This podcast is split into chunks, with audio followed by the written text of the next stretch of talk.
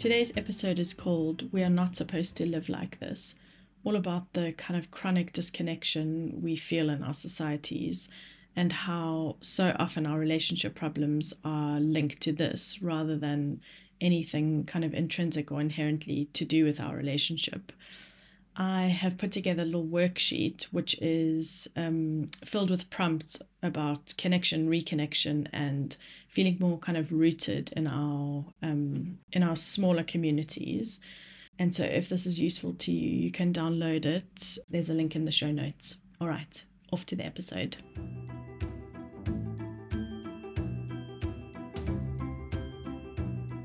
Hello, lovely ones. Welcome back to the Grounded Families podcast. Thanks for being here and Happy New Year. I hope you had a good break. I hope it was a break and was free of illness. I know lots of people had illness. I want to be a bit more active in this space and share a little bit more here on these podcasts and um, share a bit more of the work I'm doing and the things I'm thinking about, and hopefully you find these helpful. I always say to people, if there's anything you ever want to know more about, please get in touch. You can email me or send me a message on Instagram. I love hearing things like this about what's useful to people and what they're curious about. But today I wanted to talk about a probably the most like responded to post that I've ever done on Instagram, which was called We Are Not Supposed to Live Like This. And it really struck a chord for so many of you. And so I thought I'd expand a bit on it because there's only so much nuance that happens in a an Instagram post. But yeah, I'd, I had so many messages and emails after that from people that just said, oh, life feels hard, like the way we're doing this feels hard.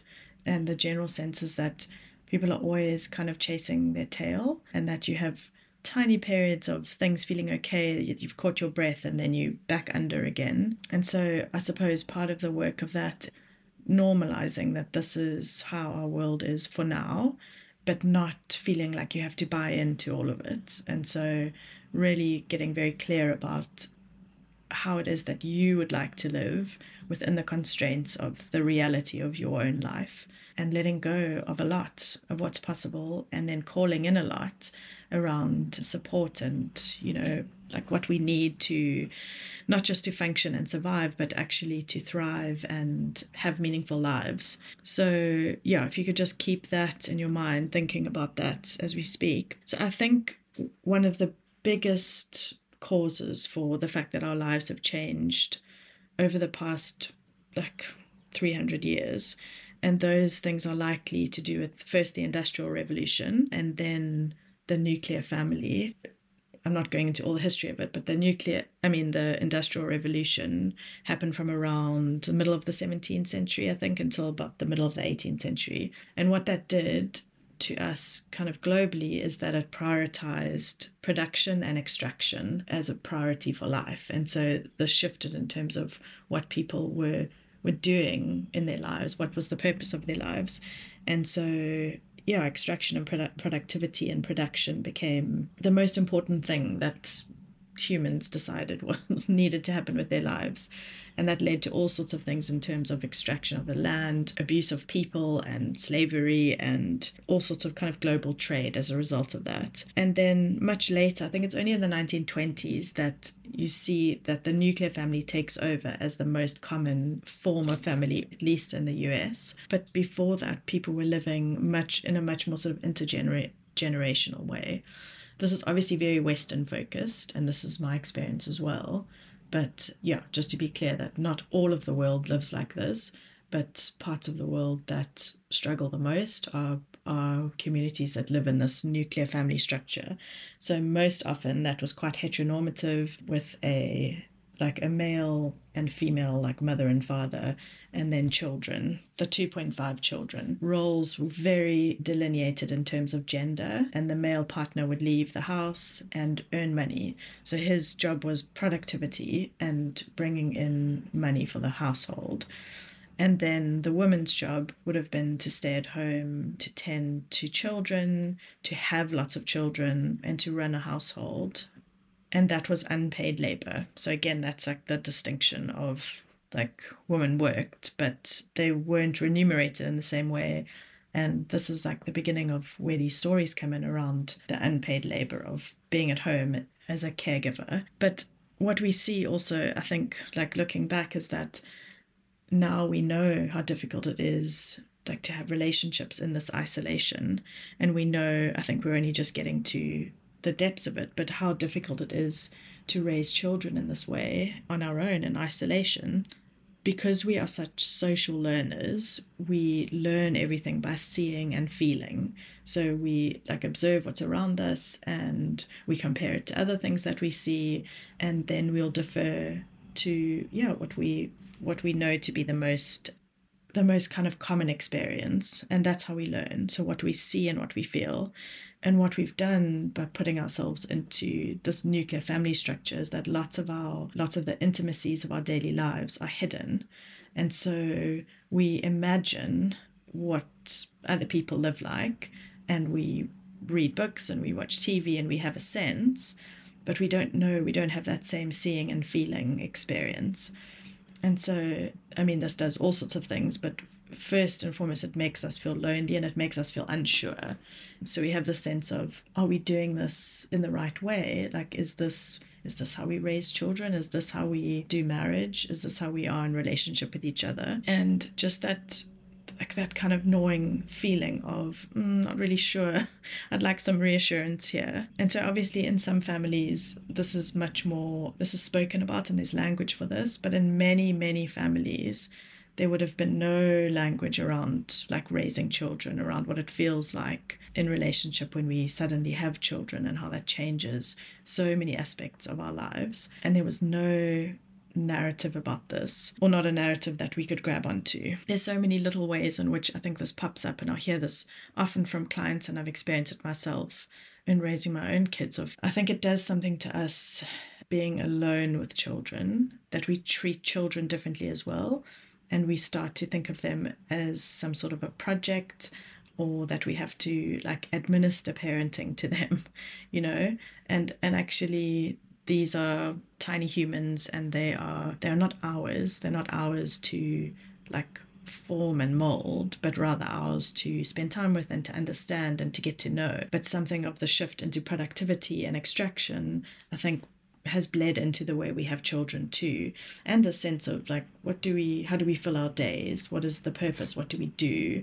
What do we teach children? First we do a puzzle because that helps their maths. Then we take them outside for twenty minutes of exercise. It just becomes very kind of rigid and, and imposing. So there's lots of things that happen because of that. But the loneliness to me feels so important, like to acknowledge and to think about in our own parenting. And what happens for you when you are lonely? Like, how do you do you go inward? Do you try to sort of seek people out?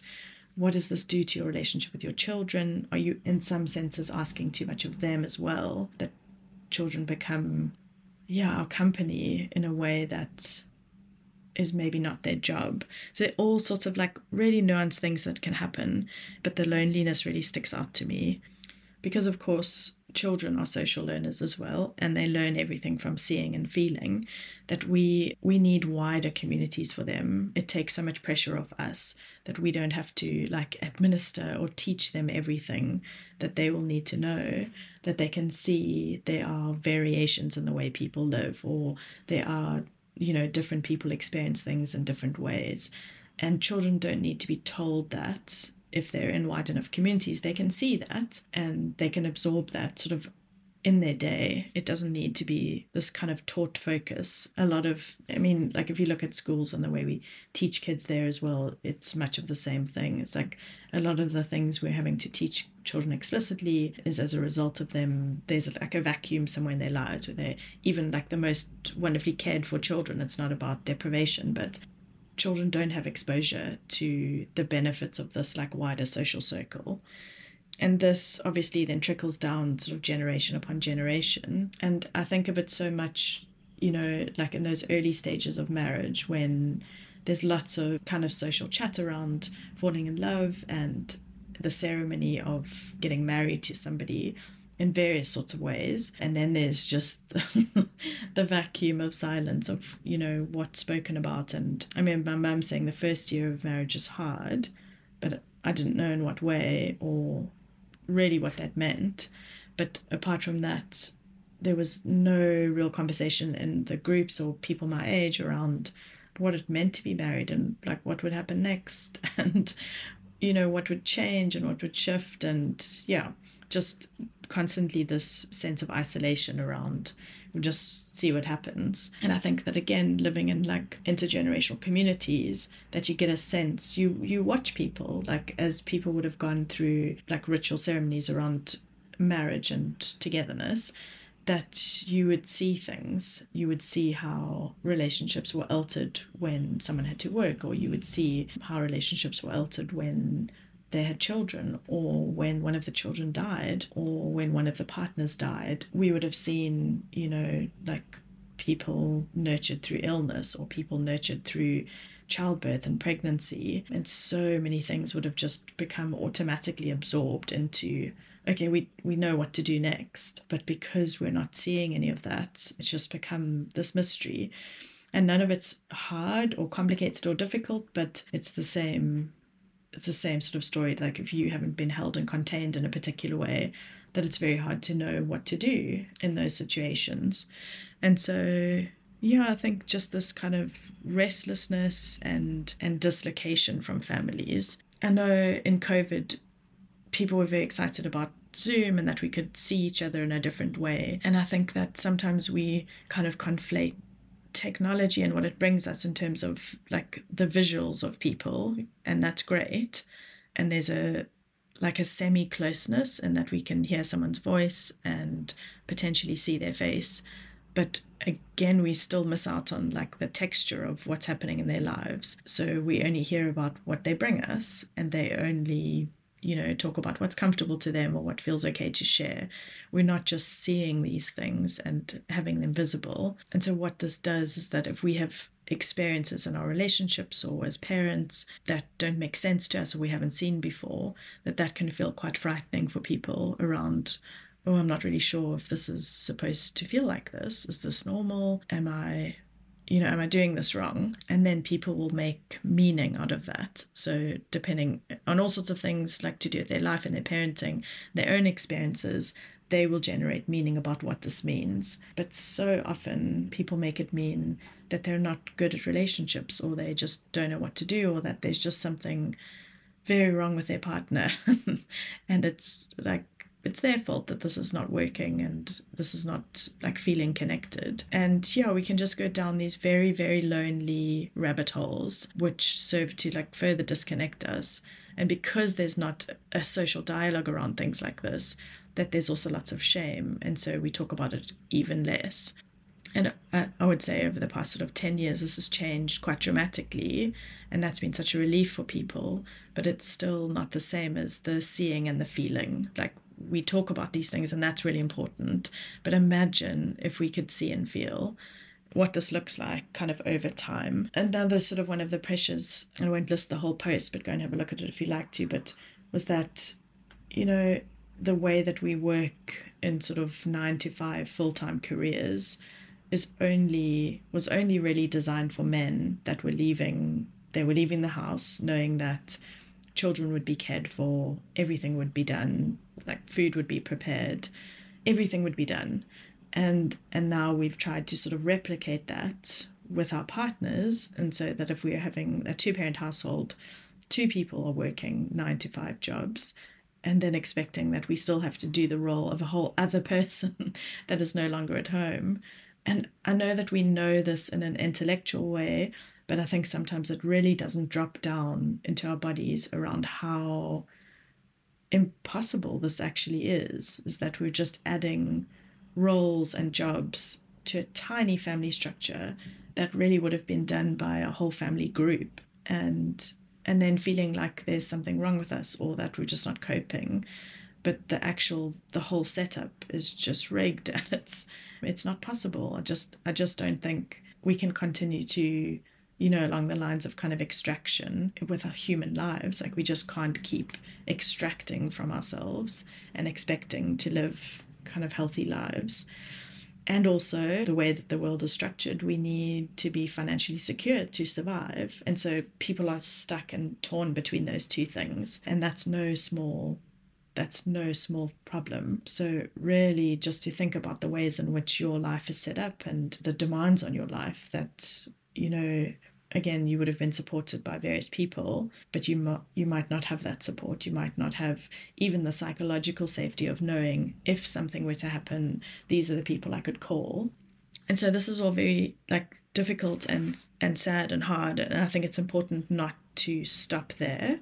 So not to get stuck in the hopelessness of it, but to go beyond that and to say, okay, like this is not ideal. This is like not a good way of living in terms of like extraction of human energy is not limitless. We are like at once very strong and also very fragile beings. And I think that get to know the limits of your energy and what's possible for your body and your lifestyle and your relationship and your children. And that will just look so different, you know, for different families and different people. But I really think it's important that we start to think about our communities and to pour some energy into that. So pour some of the energy in which we're just, you know, pouring down the plug in our tiny families, but to invest some of that in a wider way. So like, who are the people you know at your kids' schools? Who are the people you get on with? Who are the people that you have like kin relationships with? Old friends or friends that are easy to be around? Friends that you could call and say, could you have the kids? You know, someone's not well, or I've got to be somewhere else, whatever it is. Normalize kind of sharing meals with families. And if people have babies, just bring them food, just make that a normal, a normal thing. And it, it's less about the food, but about the like psychological netting of that to say that like, we are around you and we are conscious of what you're going through and we can't be with you in the house, but we are with you. We're thinking about you. We're holding you in mind. And I think that, I mean, knowing like our friends down the road that I could call in the middle of the night and, you know, if I needed to is, is hugely, hugely comforting. But when we first moved here and we didn't have that, the psychological isolation of that is is really quite crippling at times and can make you feel really anxious. And so don't underestimate even just the, the putting in place of these communities and what that does for us in terms of our well-being. Yeah, do lift clubs with friends and share childcare when you can over school holidays if you both work. Do fun things together, do joyful things, like not just childcare sharing, but how can you, on like a weekday, have a meal share? So on a Thursday, you know, you have a switch around and sometimes they come to you and sometimes they you go to them and you make their kids a meal. I think that's something about that for parents is also just so, so comforting. Model asking for help. So let your children see you asking for help. Let them feel that that's a normal thing to do. Say those things out loud. So you're just kind of narrating what happens in moments like, oh no, our car's broken down. I'm going to phone Daniela and say, can you come and help us? So I'll, as much as possible, try to to model that. We also talked with the kids about wider family. So these are the people in our family, listing the names. These people are close by. These people are further away. This person's really good at that. This person has always had a like a soft spot for you and you've always had a close bond. Like really actively weaving those communities for children. So they have the language and like the psychological spacing of, of those families, I think is important. Talk about your relationships. Talk about things when they are hard, not just when they are good. Talk about why they are difficult. Talk about the icky shame parts of it with people that are safe. And that gives them permission to talk to you when things are difficult. And, you know, it, it will affect the meaning making again of like, okay, this is a difficult time versus this relationship is doomed. There's no hope for it, you know, as opposed to uh, these things sort of ebb and flow, and that's really normal and really okay. And yeah, share some of that with people. Normalize lived in homes and not perfect homes and huge piles of washing, and that also that will ebb and flow different times of the year and different times of like energy and and need. So yeah, like watch what's happening to you if you're spending a lot of time on social media and seeing the one percent of people's lives. that look very kind of put together and very seamless and easy, and notice what that does to you internally and what it's, the pressures it kind of places on you. Think about some of the things that you've absorbed or not absorbed. So think about some of the, the stories and beliefs you hold around what families should look like, what relationships should look like, what parenting should look like for various ages. So when you have tiny babies, what what do you imagine that should look like? And why, like, are those, be curious and open about what it is that you believe. You don't have to be judgmental of it, but just to say, oh, interesting. Oh, like, I wonder where that's from. It, you know, is this something that I've filled like a loneliness void with? Like, I haven't seen it done. And so I've just imagined it in this incredibly difficult version. So yeah, have a, like a clear out of some of those beliefs and a bit of an interrogation about what is useful. Like, what are the thoughts that keep popping up in your mind, and what are those thoughts doing to the way in which you're being in a relationship, the way in which you're being a parent? And be quite brutal about almost decluttering those and saying, oh, if this is not a helpful belief for me, I need to let go of this. And then a calling in around, okay, how do I reframe this? What what feels useful to me? What feels nurturing to me? And what do I need? Like, in this situation, what do I, what am I missing, and what do I need to ask for, either from self or from somebody else? So yeah, it's like about building narratives and moving away from this idea of these self-contained families, that is just like a really unhelpful myth, and that we can't just keep extracting, extracting, extracting from ourselves and from our kids and, and the planet. It's just like, it's not, it's not a way. Like, we can't continue in this way, but there are lots of things we can do, lots of small, daily, hopeful things. And yeah, I'd love to hear what your small daily things are, what the things you commit to, to doing. And I would say start really, really small. Like, don't do a giant overhaul and then feel overwhelmed in a different aspect of your life, because that's not helpful. But maybe like one small thing over the next kind of quarter.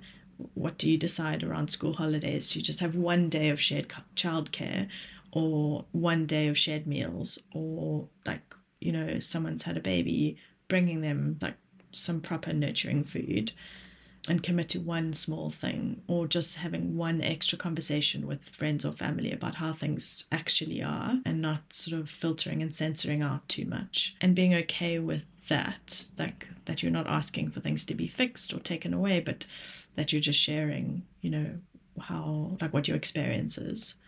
Okay, lovely ones. I think I will leave it there. I hope you have good weeks, and I'll be back next week with another podcast. All right, get in touch if you would like to discuss this further, or if you are hoping to do some work together, either individually or as a couple. I have space in January and February, so do get in touch. Okay, lots of love. Bye.